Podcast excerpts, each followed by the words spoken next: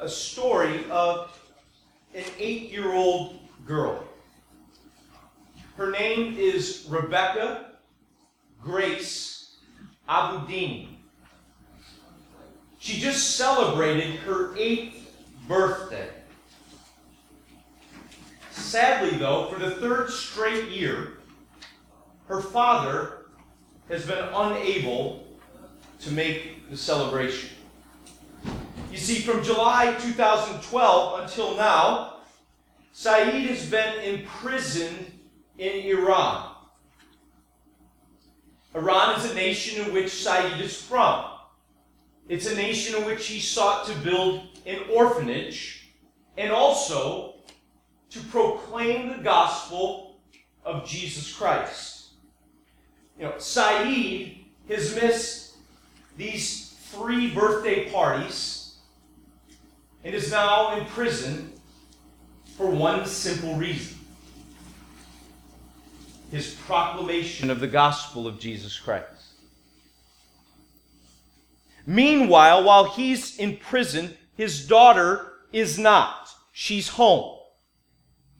And she's home praying earnestly that her father would return and simply be home with the family. In a recent letter to Rebecca, Saeed, her father and pastor, addresses her questions about God and the nature of prayer to God.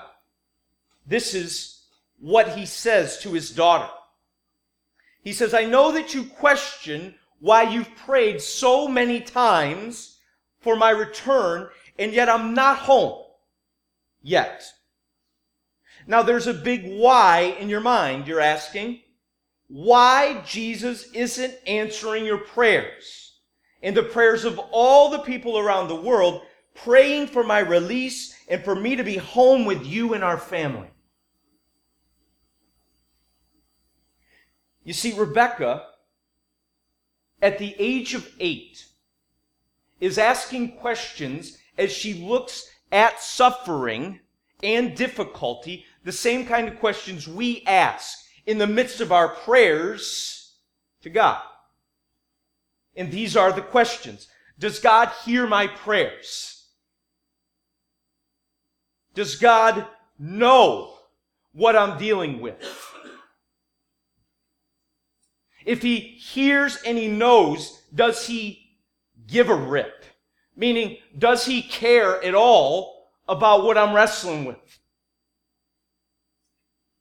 And I think ultimately what we want to know is that when we pray, will God do anything in response to our prayers?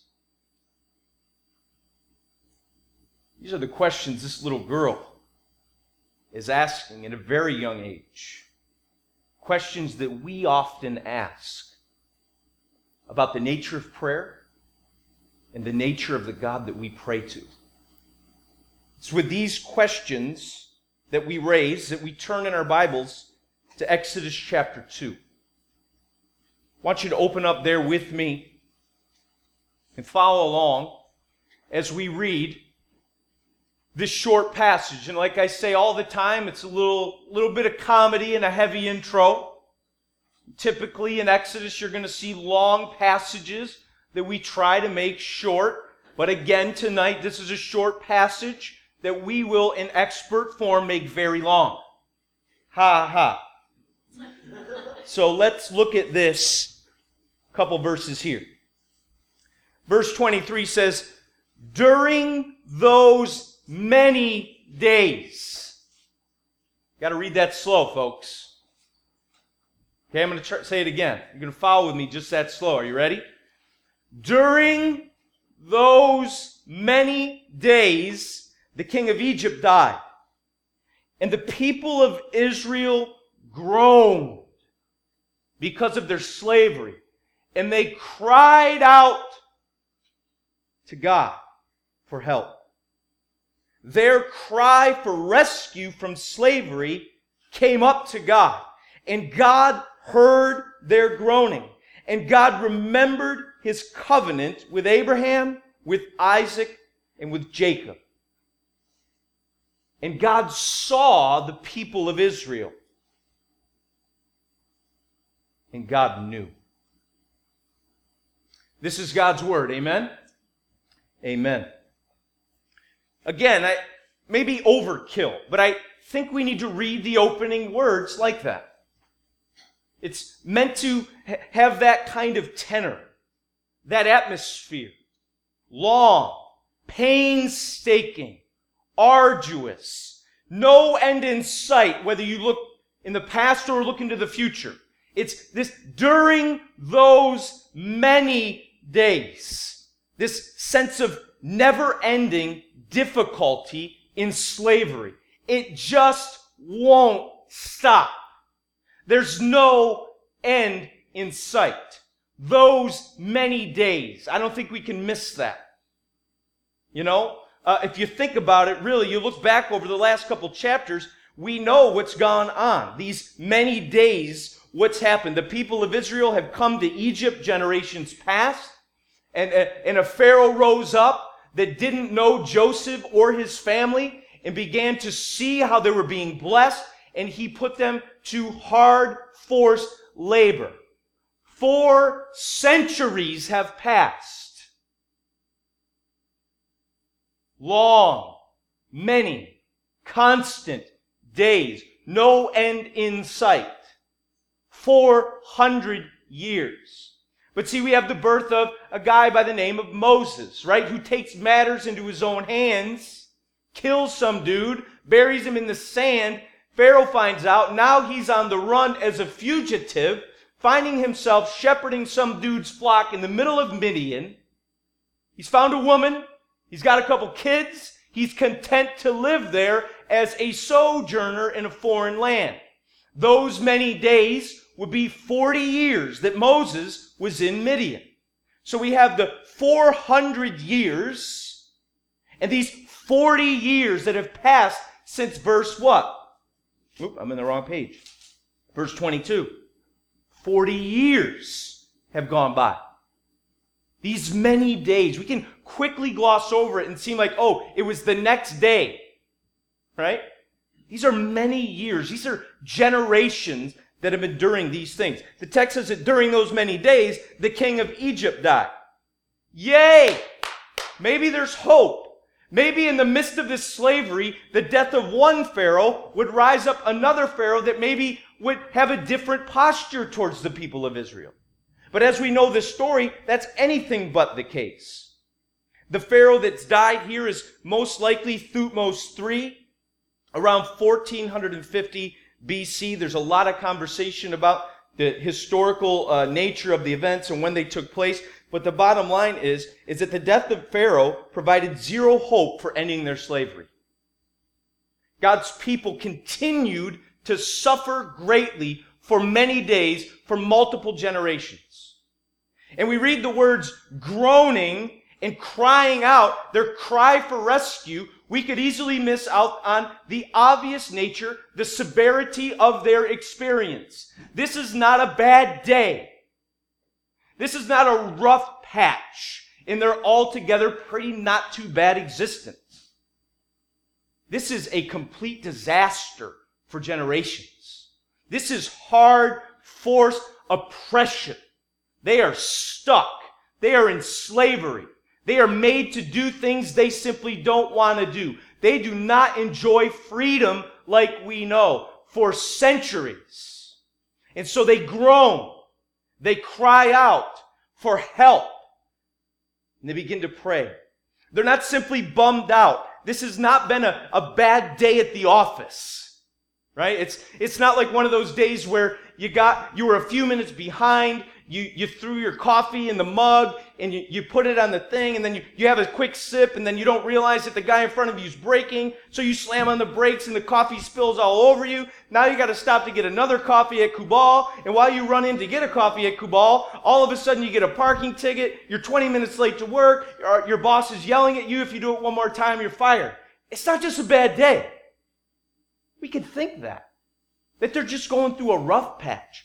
Friends, the suffering, the oppression was extreme. And it was long, right?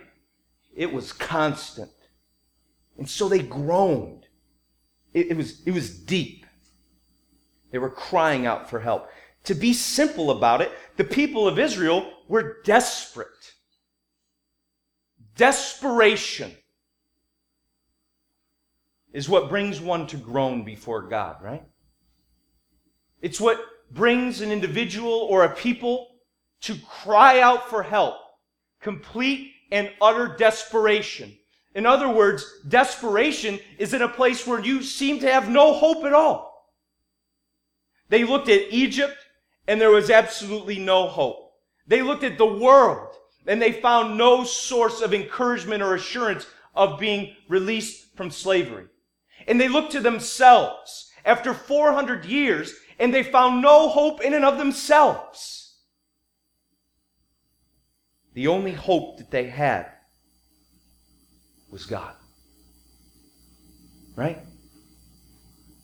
And it's in that moment, it's in that place of desperation where we've looked at the world and said, there's no hope here.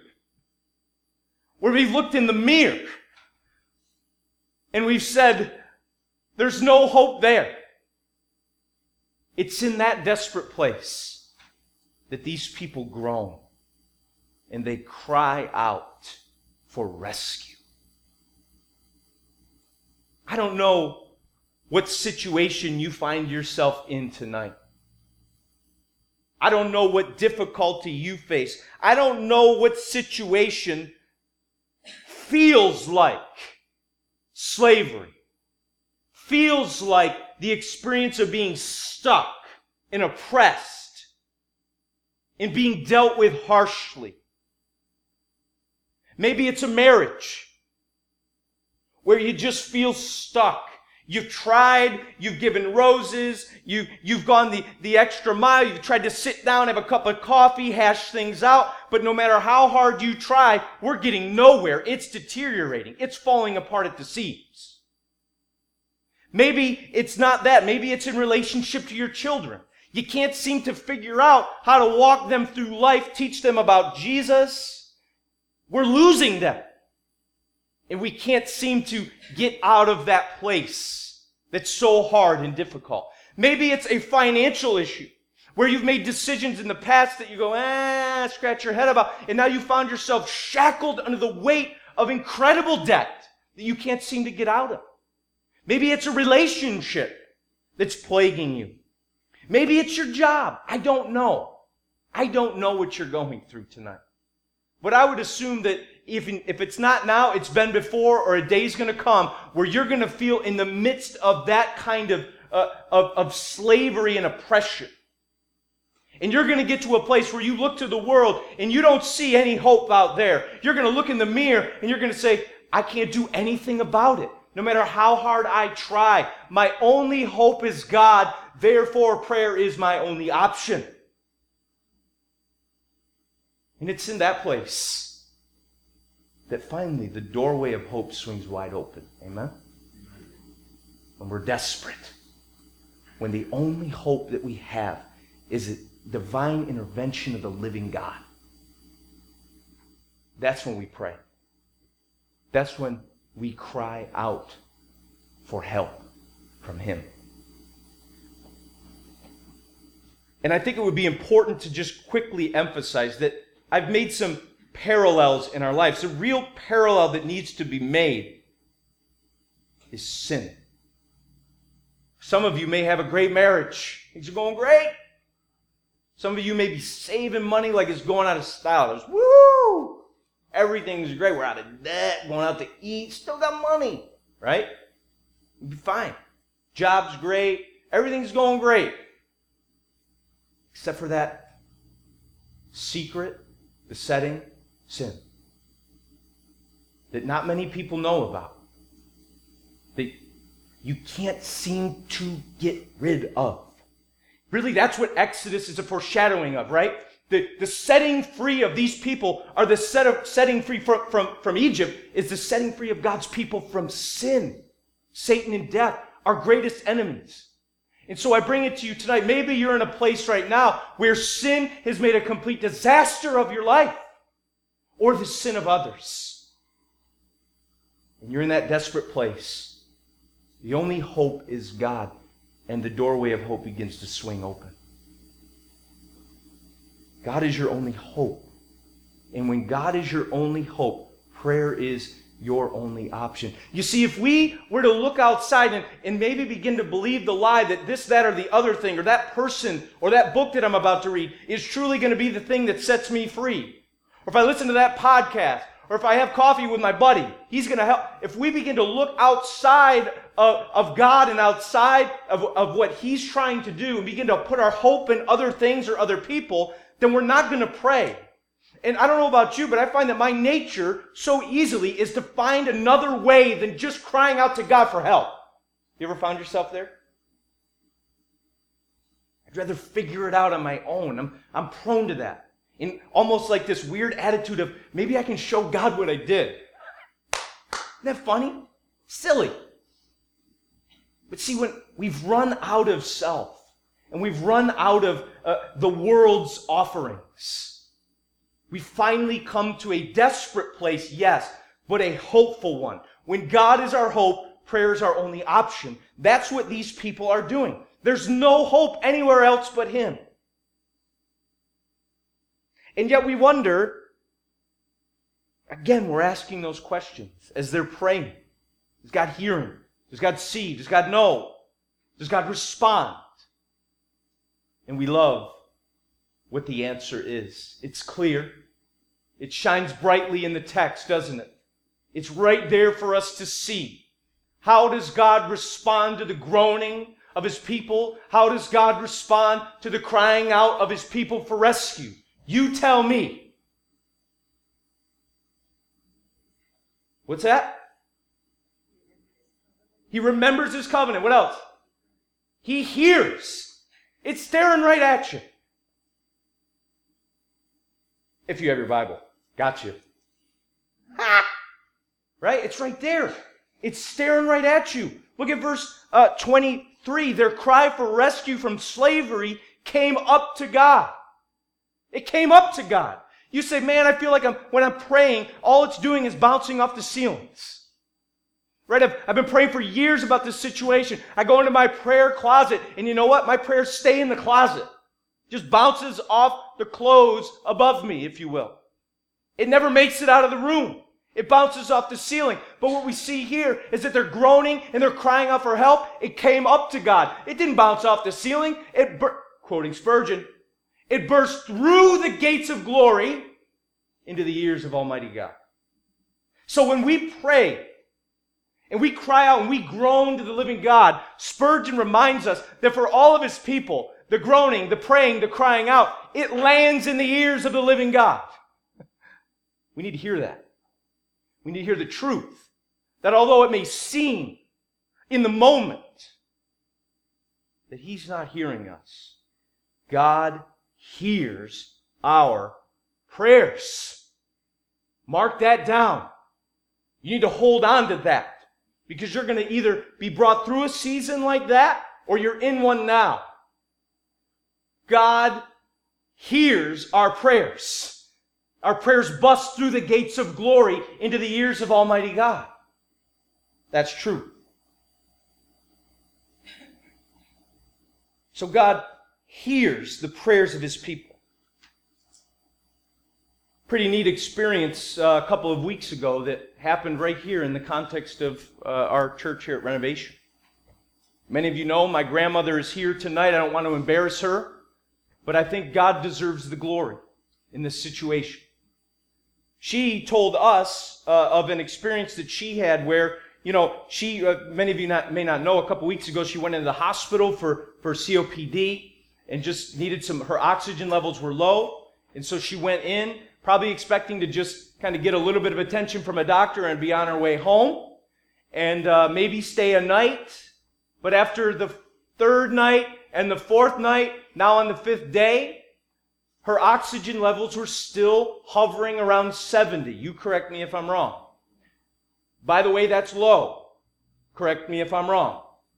All right? I could speak almost kind of like a doctor this morning, but now that she's in the room, I'm like, uh, right? Right? seventy.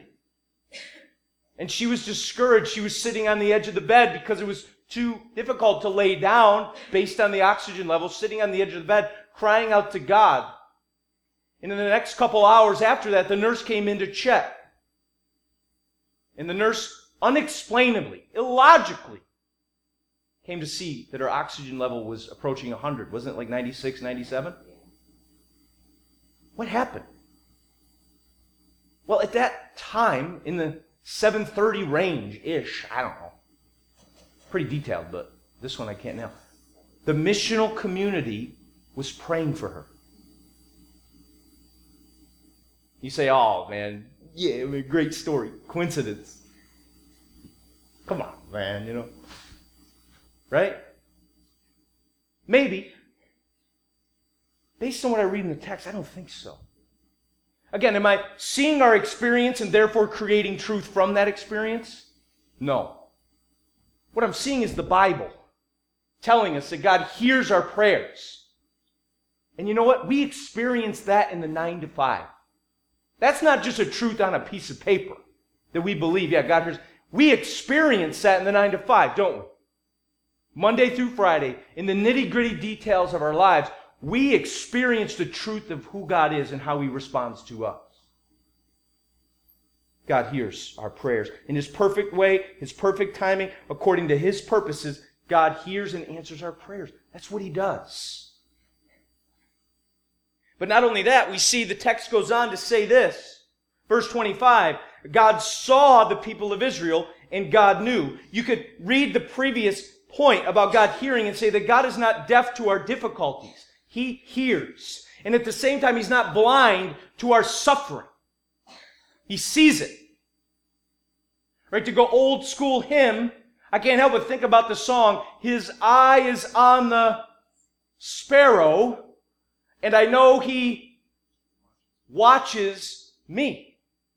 The divine eye is set on His people. He sees us. He's not blind to who we are. He's not blind to our experience. And surely He sees and is not blind to the experience of the people here.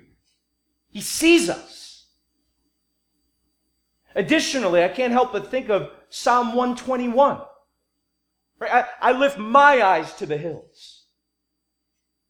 Where does my help come from? My help comes from the Lord, the maker of heaven and earth.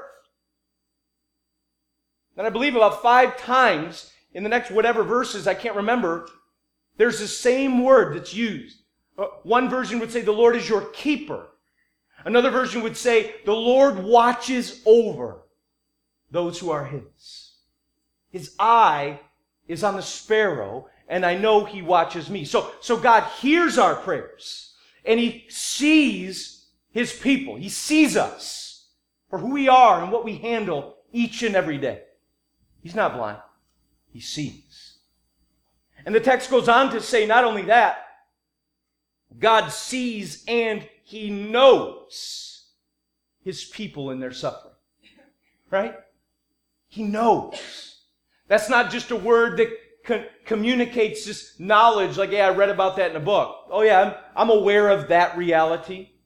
It's a word that communicates intimate, personal acquaintance. Philip Ryken, in his work, says this, the word suggests intimate, personal acquaintance with all the particulars. I love that. With all the particulars of their suffering. He doesn't just know in general, yeah, they're going through a tough time. He knows the details, intimately acquainted with what we handle. Reminds me of Hebrews. It talks about Jesus being able to sympathize with our weaknesses, right? Because He became like one of us. He knew what it was like to be us. He knows who we are and what we endure.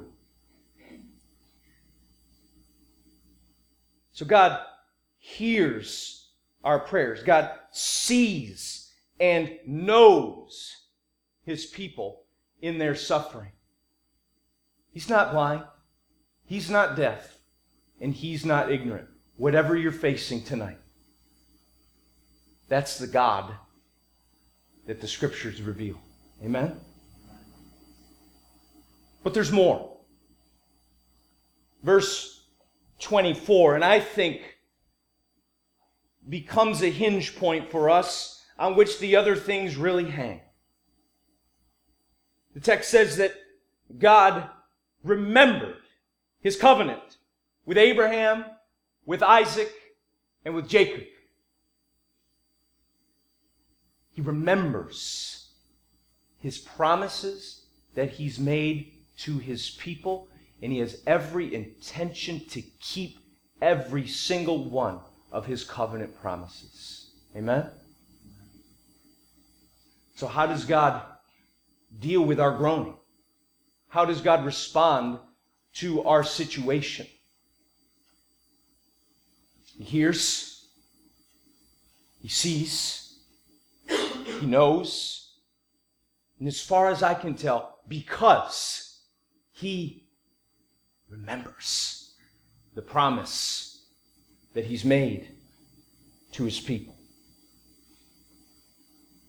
Some of you may be sports fans here, some of you not, and well, you're going to have to just humor me, and uh, we'll pray for you.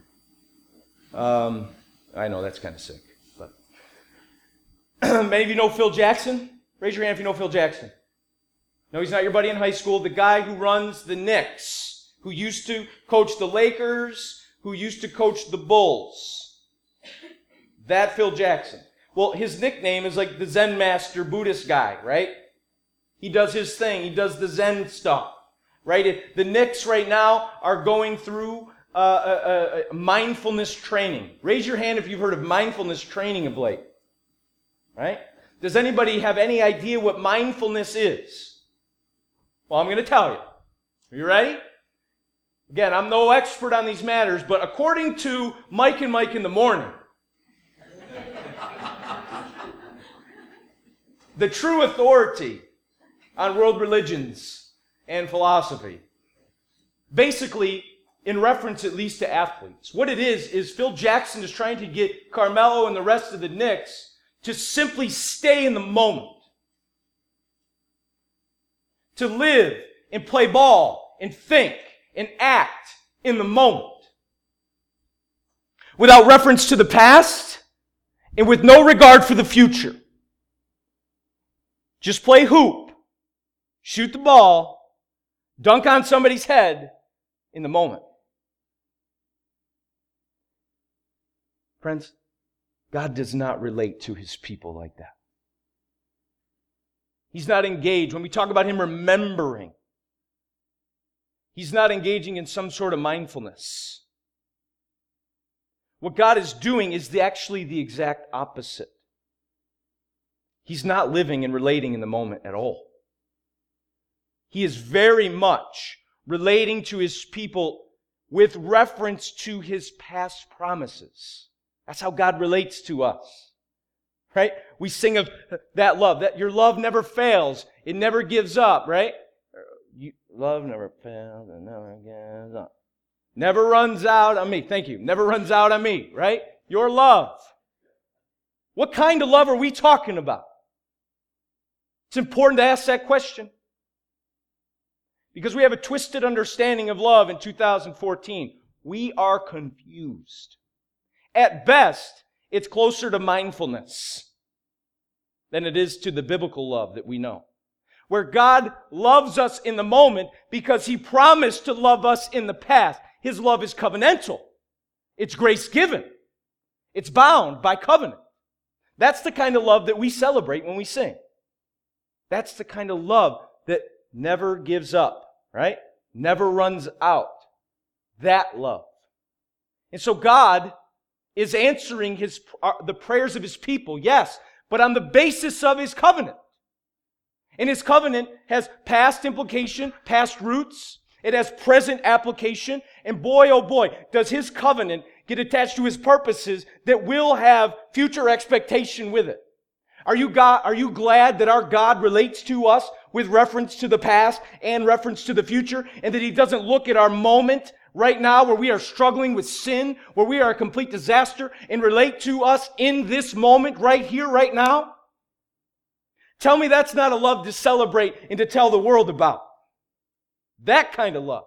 The covenantal, steadfast love of the Lord that never ceases.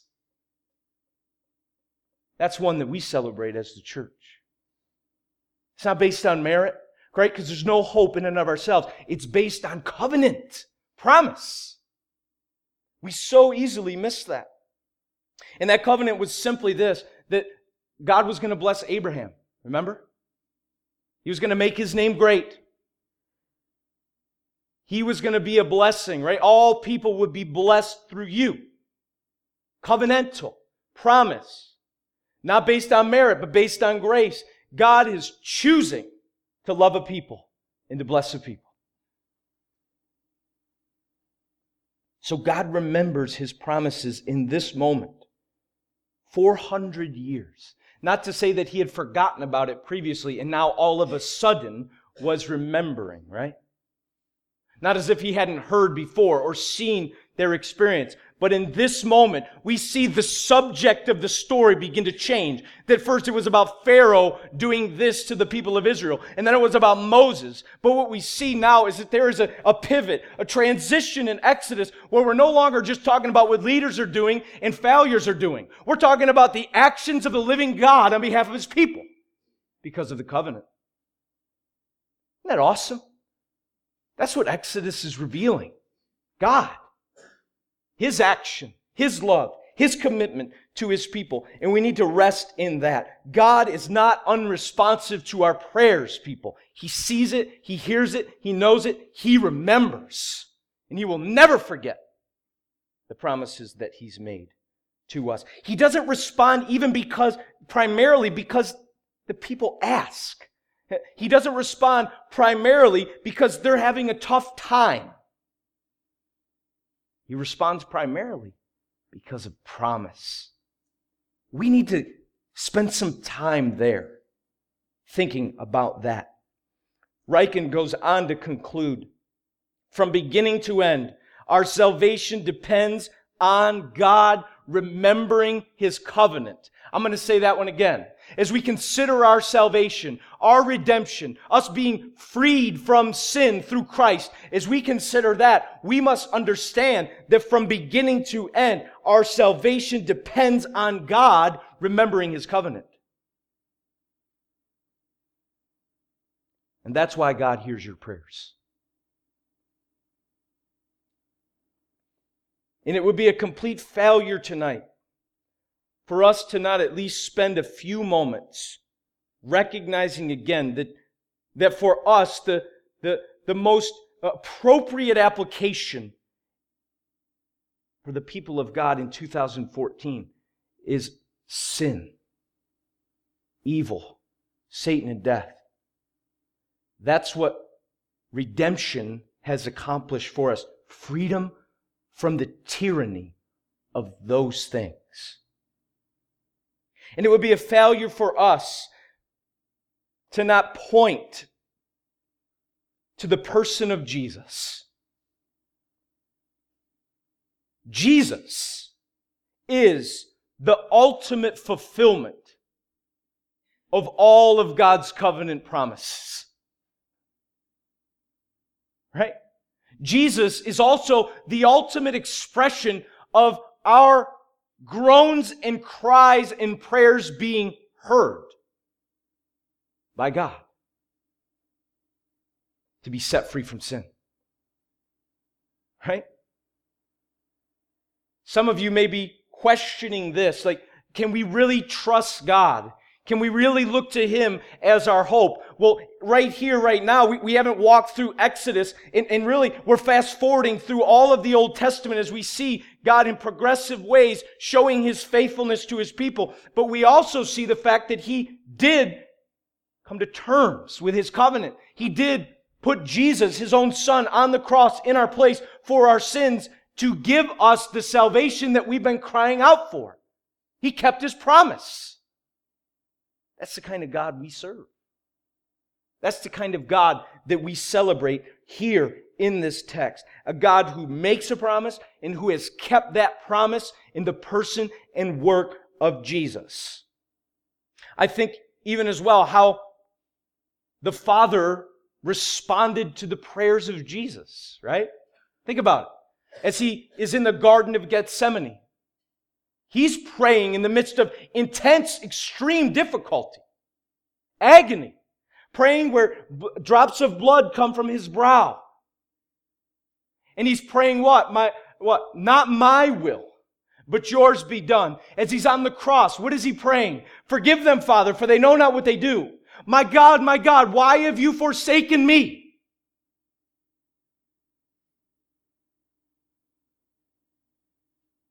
And the Father, he heard that prayer. The Father saw that suffering. The Father knew. And the Father remembered his covenant. And he raised his Son from the dead, securing for us all the covenant blessings of being the redeemed people of God. Amen? That's what this text is all about. God is acting in response to our prayers on the basis of his covenant promises. And that finds its ultimate fulfillment and expression in no one less than Jesus. That's what we celebrate here. Saeed Abedini, in his letter to his daughter, did not end by just addressing her questions. Actually, his letter went on to show his faith and his hope in the promises and purposes of God. Listen to what he tells his eight-year-old daughter, and I can't help but think about the lessons. Although imprisoned far away, oh, is he faithfully and effectively fathering this little girl. Listen to these words. The answer to the why is who? Who is in control? Lord Jesus Christ is in control. The confusion of why has all of this happened and why your prayers are not answered yet is resolved with understanding who is in control. Lord Jesus Christ, our God.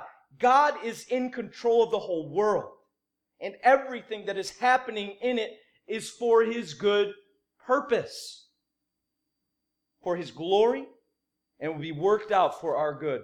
Jesus allows me, isn't that an interesting perspective? Jesus allows me to be kept here for his glory.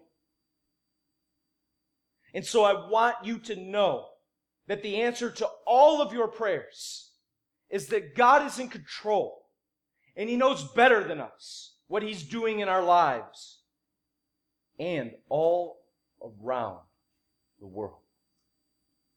There's a man with incredible faith, an intense hope in the God he knows, the God that does hear our prayer, that God does see and know our suffering and experiences, the God who remembers his covenant and is acting in response to those prayers in the person of Jesus, all on the basis of his covenant promises.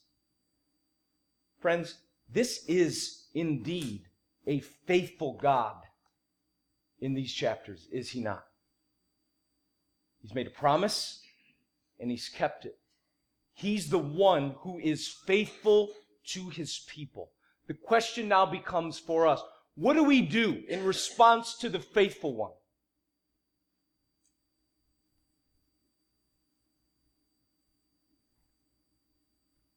Oh, Christian, we trust him. That's what we do. With all that we have, with all that we are. You say that's blind faith. I say no. Track record. Evidence. Blind faith is not Christianity.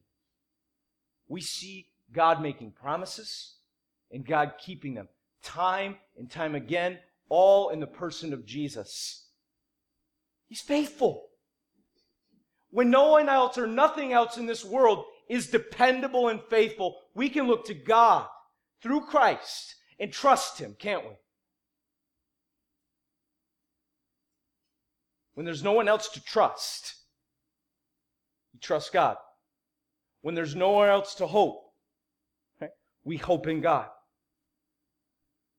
And based on that, we bring all of our cries, all of our groans, all of our experiences to His feet, knowing He hears, He sees, He knows, He remembers.